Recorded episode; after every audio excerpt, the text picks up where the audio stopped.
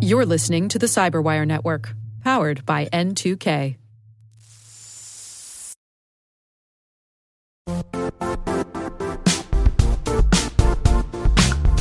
Don't struggle to align your organization's cybersecurity with business risk. Get the only solution that goes beyond reacting to threats with vulnerability and risk monitoring. You need the next evolution of MDR, and only Critical Start delivers it. Critical Start doesn't just monitor and respond to threats. They put you in control by detecting suspicious activities, quickly responding to contain threats, and identifying your most critical assets and protecting them against vulnerabilities and exposures. With continuous visibility, expert guidance, and measurable risk reduction, Critical Start has redefined what it means to manage cyber risk. Demonstrate provable security maturity to your leadership while positioning your program to achieve the greatest risk reduction per dollar spent. Stop fearing risk and start managing it with Critical Start. Visit criticalstart.com and request a demo today. That's criticalstart.com.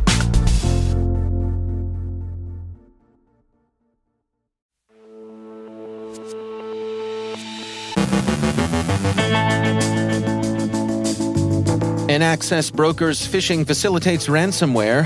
3AM is fallback malware. Cross site scripting vulnerabilities are reported in Apache services. U.S. agencies warn organizations to be alert for deepfakes. The U.S. Department of Defense publishes its 2023 cyber strategy. Ann Johnson from the Afternoon Cyber Tea podcast speaks with Jenny Radcliffe about the rise in social engineering. Deepen Desai from Zscaler shares a technical analysis of Bandit Stealer. And a quick reminder yesterday was Patch Tuesday.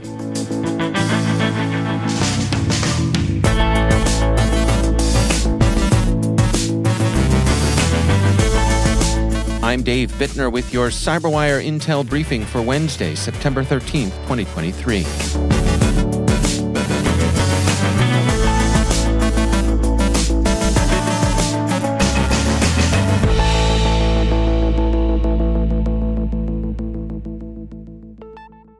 A Microsoft report outlines a criminal access broker that sends phishing lures through Microsoft Teams messages. The threat actor, which Microsoft tracks as Storm 0324, distributes a variety of malware strains, but primarily focuses on delivering JSS Loader before handing over access to the Sangria Tempest ransomware actor, also known as Fin7. Microsoft explains Storm 0324's email themes typically reference invoices and payments, mimicking services such as DocuSign, QuickBooks, and others. Users are ultimately redirected to a SharePoint hosted compressed file containing JavaScript that downloads the malicious DLL payload. Storm 0324 is financially motivated, straightforwardly criminal, but its attack methods show considerable sophistication. Microsoft states the actor's email chains are highly evasive, making use of traffic distribution systems like Black TDS and Keitaro, which provide identification and filtering capabilities to tailor user traffic.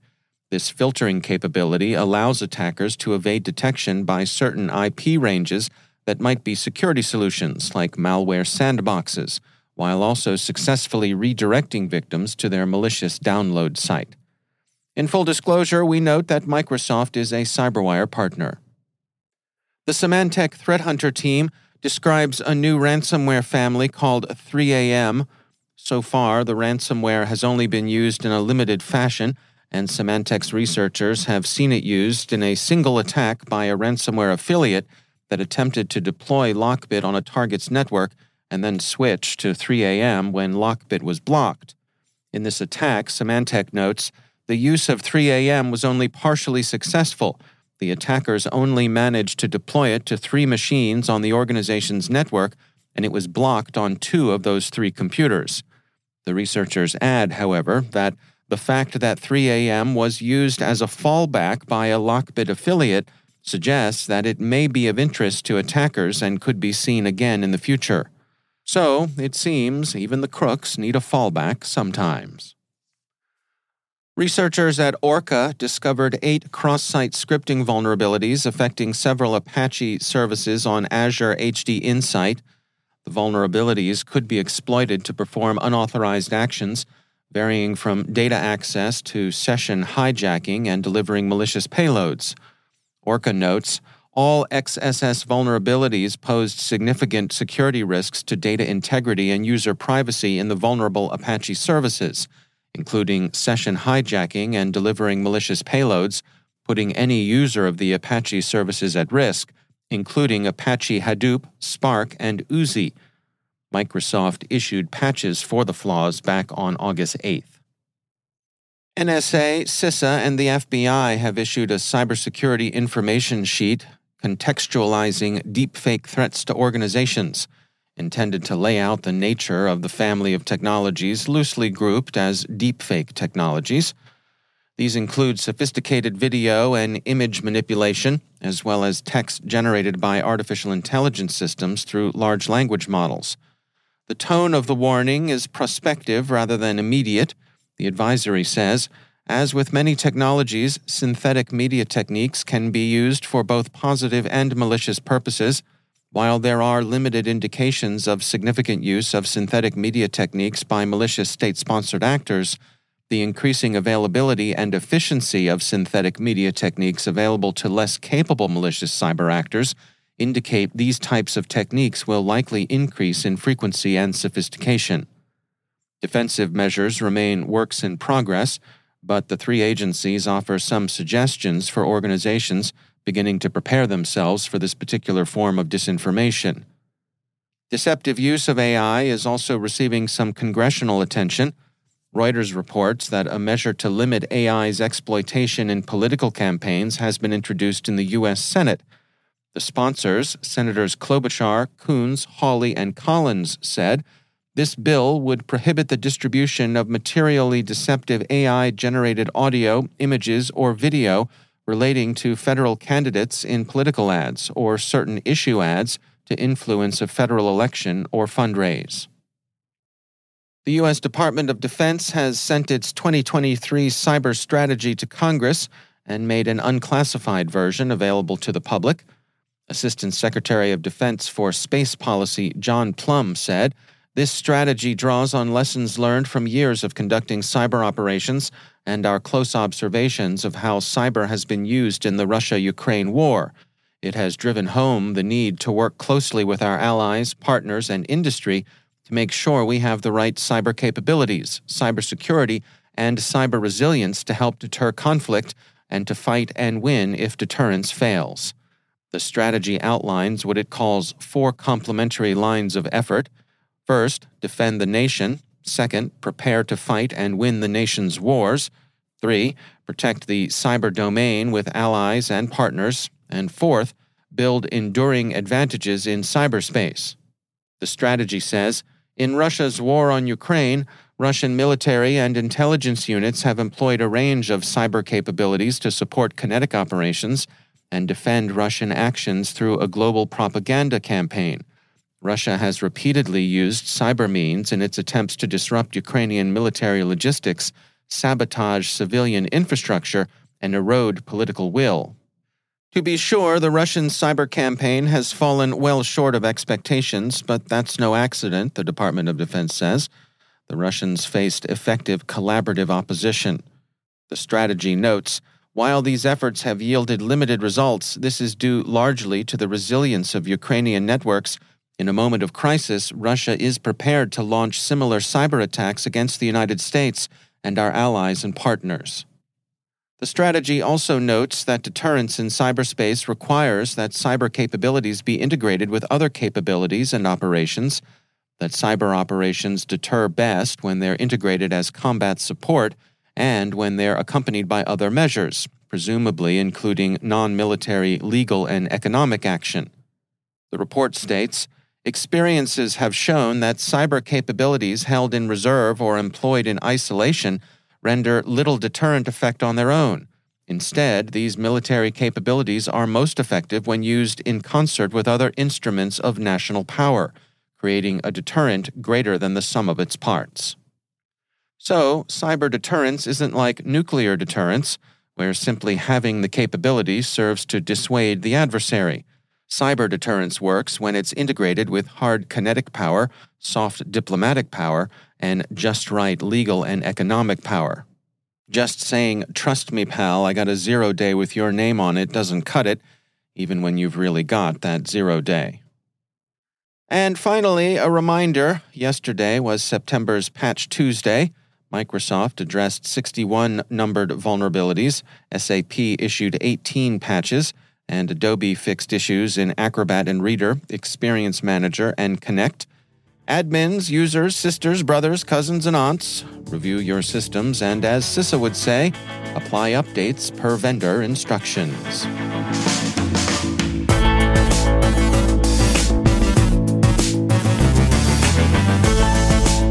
Coming up after the break, Ann Johnson from the Afternoon Cyber Tea podcast speaks with Jenny Radcliffe about the rise in social engineering. Deepen Desai from Zscaler shares a technical analysis of Bandit Stealer. Stay with us.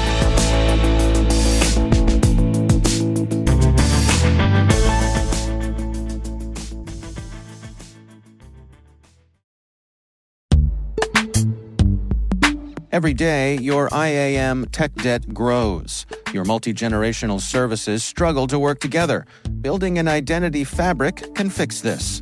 It makes all your identity tooling stronger and allows you to connect any app to any service you want to use with zero coding, zero maintenance, and zero app downtime.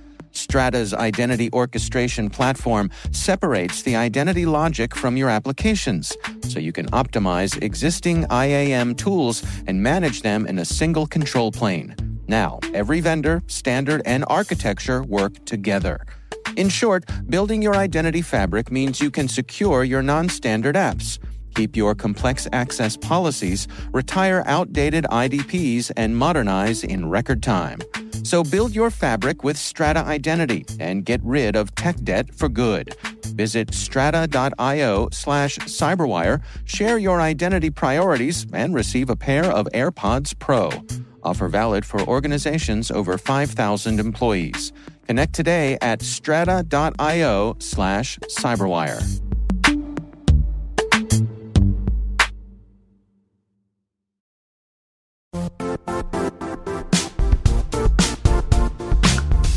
The IT world used to be simpler. You only had to secure and manage environments that you controlled. Then came new technologies and new ways to work.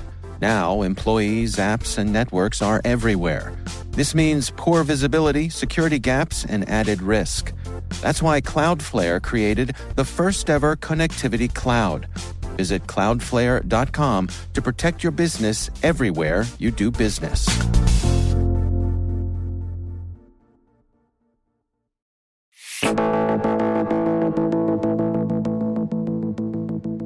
Ann Johnson is the host of the Afternoon Cyber Tea podcast from Microsoft. And in this excerpt from a recent episode, she speaks with Jenny Radcliffe about the rise in social engineering. Today, I'm joined by Jenny Radcliffe, better known in some circles as the People Hacker. Jenny is an ethical social engineer, a people hacker, hired to smash security measures using psychology, card artistry, subliminal linguistics, cunning, and guile. Jenny has led simulated cyber criminal attacks on businesses of all types and sizes, running crews with varied ex- expertise and experience to help secure client sites and information from malicious attacks. She is the go to expert on the human element of security, scams, and social engineering, and is also host of the award winning podcast, The Human Factor. Welcome to Afternoon Cyber Tea, Jenny. Thank you for having me. It's a pleasure to be here. So, can you start by talking, you know, a layperson's terms, right? Someone who's not a security professional, the description of a social engineer, an ethical hacker, and tell us how you found your way into this interesting career onto the ethical side of hacking and the ethical side of social engineering. Yeah, I mean, you know, people hacker is still a hacker, right? And I think people always think of hackers. We use that term interchangeably with criminal a lot of the time, and that's not always the case. As you say, you know, ethical hackers play a huge part in defense. And social engineering is really it's another kind of misnomer for people because what it does is it tests security systems without using technology, okay, or rather kind of aligned with technology. So I'm all about working on psychology of what people think and what we can get people to do, what we can persuade, manipulate people to do. And that always sounds very negative, but I always say to people, think of it kind of like a fire test, you know, like a fire drill, sort of a cross between that and, and a kind of really sort of scummy version of Ocean's 11, where not everyone's quite that good looking. But, and so, yes, yeah, so that's what we do. So I'm hired by organizations and high net worth individuals to attempt to break their security through psychology essentially through through conversation through sort of human uh, characteristics do you find that the strategies and tactics used in the physical world are the same as the cyber world? And do cyber social engineers and criminals have a distinctly unique approach?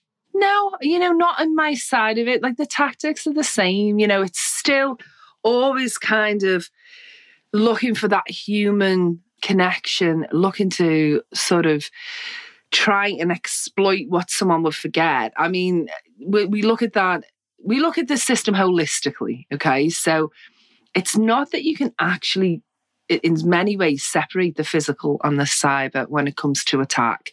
I think that's something that the security industry do a lot. And from a criminal perspective, and you know, again, I'm ethical, but I wear a criminal hat.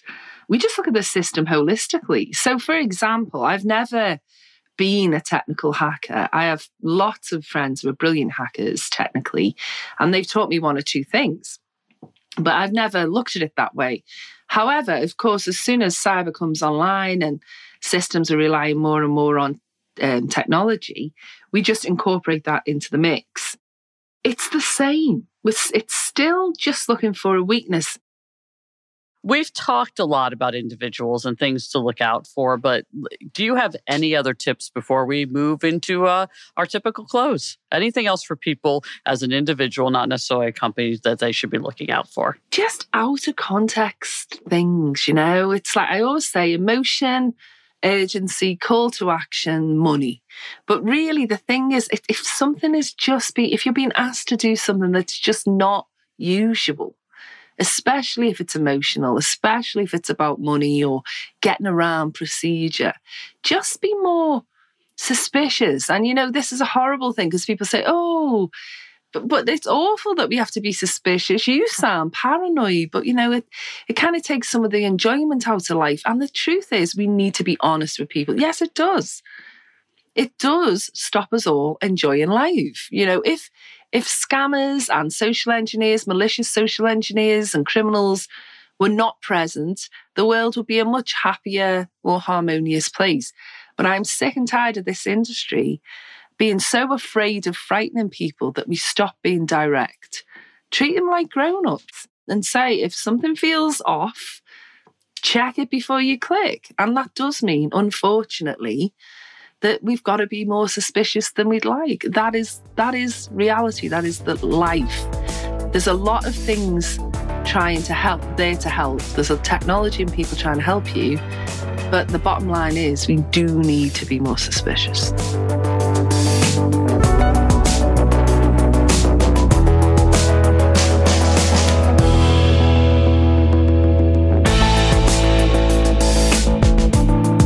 That's Ann Johnson from Microsoft speaking with Jenny Radcliffe. You can hear the entire afternoon Cyber Tea podcast episode on our website, thecyberwire.com.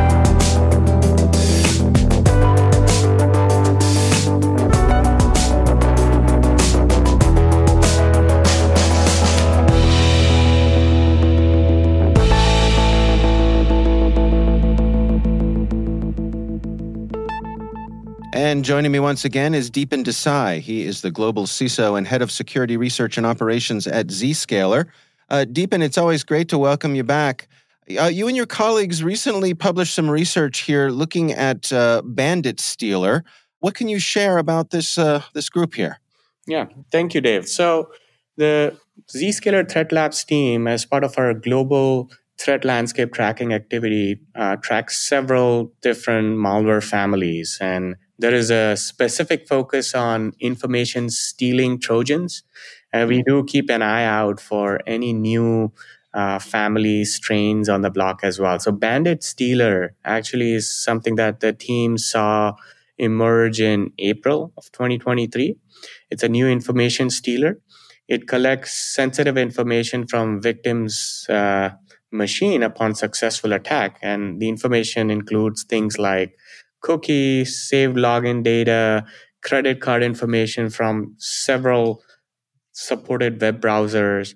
We also saw it uh, look for popular FTP clients and email clients installed on the endpoints. And, and uh, of course, the goal over there is again to exfiltrate information uh, that those applications have access to. Another functionality we saw over here was Bandit Stealer will also target cryptocurrency wallet applications. Uh, they're, they're basically looking to steal those cryptocurrency wallets as well. Hmm. And how does one find themselves uh, a target of Bandit? This does show up in you know the phishing attacks uh, that you see commonly. In hmm. this case, they're they're not going after specific groups, at least not something that we saw in our analysis. This is where they will target users who will click on things, um, resulting in pirated software or resulting in those fake updates getting downloaded. Once the payload is on the system, that's where the whole behavior starts, where to look for specific browsers, there's more than a dozen different cryptocurrency wallets that they will look after, FTP applications and the likes. Huh. Now, you note in the research here that uh, they're they're attempting to be fairly stealthy in, in terms of evading uh, virtual environments and detection. Yes, so they do have specific module where the goal over there is to flag security researchers doing analysis on virtual machines or even automated sandbox based analysis where um, you know these payloads will get flagged. So they do have detections for those environments. They will also look at whether the parent process and, and i'm kind of going geeky over you right now but the process that actually invokes uh, the malware payload is what it expect it, it is to be right? And it's not actually running under some sandboxing process. So again the goal over here is to stay undetected and make sure uh, they're able to persist in the victim environment for as long as possible without being detected by any of these security applications. One one additional thing i'll call out over here is they and this is very very old school. We actually saw it managing huge blacklists of IP addresses, right? And these are IP addresses belonging to antivirus companies, uh, security sandboxes, and things of that nature. So you guys could look at it in the blog as well. We've actually called it out. Uh, there's IP addresses that are blacklisted. There are MAC addresses that are blacklisted. There are user names um, that are blacklisted, which are commonly associated with this uh, sandboxing environments. And they go down to the level of process names and PC names as well. Interesting. Also noteworthy that uh, this is written in the Go programming language. It seems like that's uh, that's been a trend lately. Yes. Yeah, Go, and then we're also seeing Rust uh, being heavily used uh, by cybercriminals.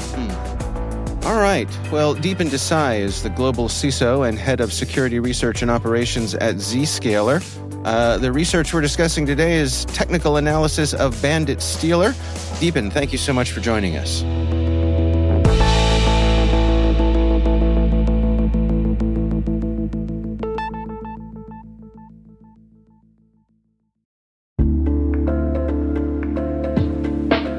Are lengthy security reviews pulling attention away from your security program?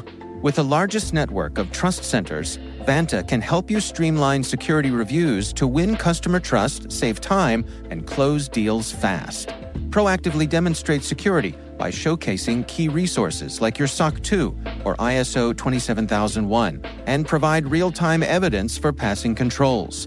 And when a security questionnaire is required, Vanta takes the first pass for you. Visit vanta.com slash cyber to take a self-serve tour. That's vanta.com slash cyber.